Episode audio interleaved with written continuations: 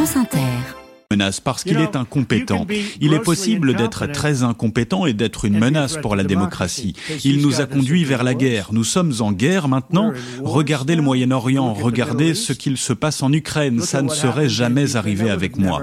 La Chine menace Taïwan, c'est la prochaine étape. L'Iran est à deux doigts d'avoir la bombe atomique.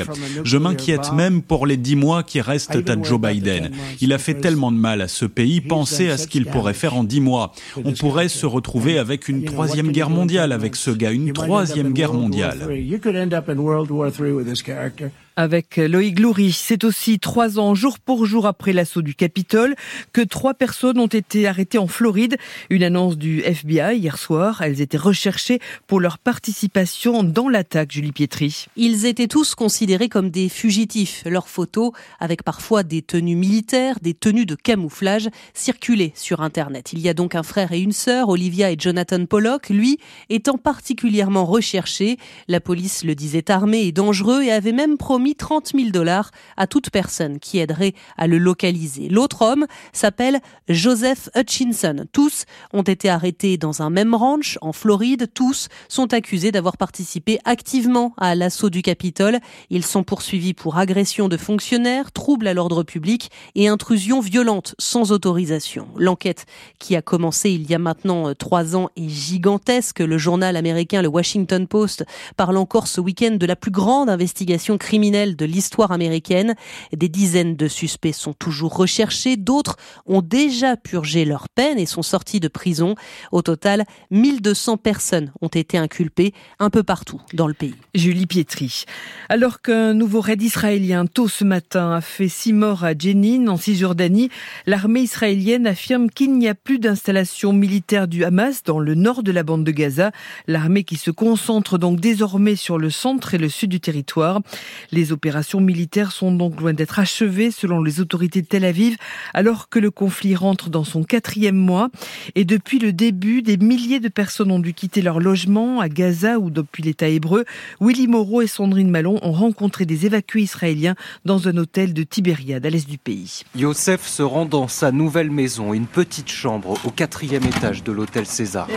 C'est un peu le bazar. Un petit frigidaire, un balcon et une montagne de sacs plastiques qui sur un canapé. Tout ça, c'est à nous. Des vêtements, des dons, du matériel, ça s'accumule. Nous, on est un couple. Mais imagine, toute une famille dans une chambre. Yosef, originaire de Kiryat Shmona, près de la frontière libanaise, fait partie des 600 réfugiés de cet hôtel. Des familles, il y en a, beaucoup. Les enfants, sans école, s'ennuient dans le hall.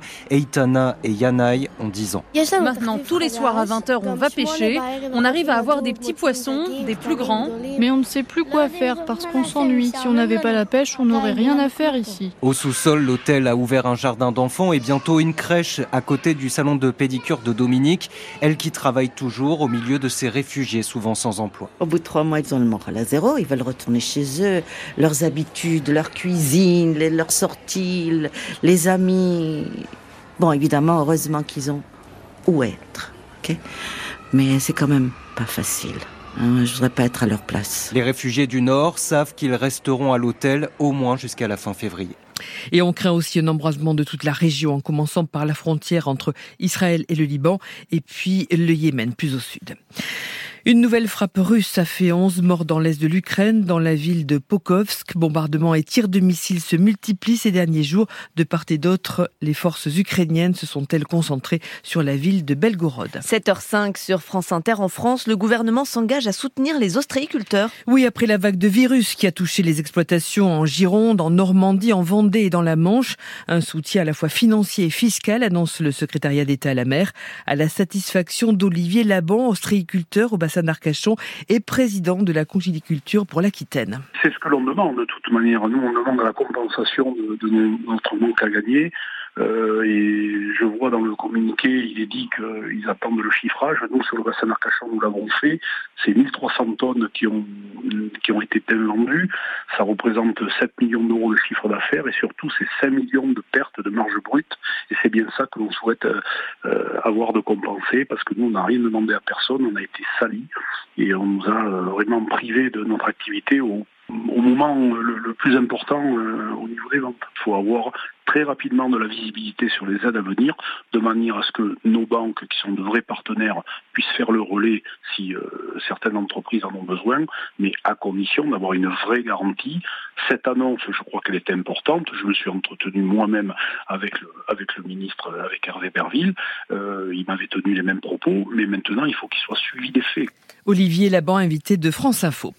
La grève de TER continue en Nouvelle-Aquitaine, la grève qui dure depuis un mois et demi, mais les conducteurs ont décidé d'intensifier le mouvement dès ce soir et pour toute la journée de rentrée de demain. Les agents dénoncent l'augmentation du nombre de trains sans embauche et des conditions de travail qui se dégradent.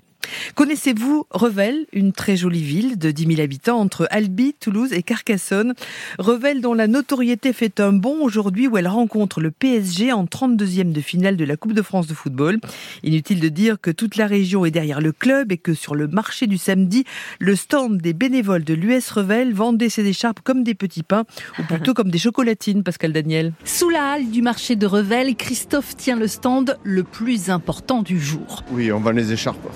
de l'US Revel. Et il note un petit effet tourisme. Ça prend une, ampleur euh, incroyable. Beaucoup de personnes, des clubs adversaires de l'US Revel qui nous soutiennent, des, des messages de soutien partout des gens, euh, ben, pour les écharpes, la première vente qu'on a fait, il y, a un client qui est venu de Narbonne exprès pour acheter les écharpes.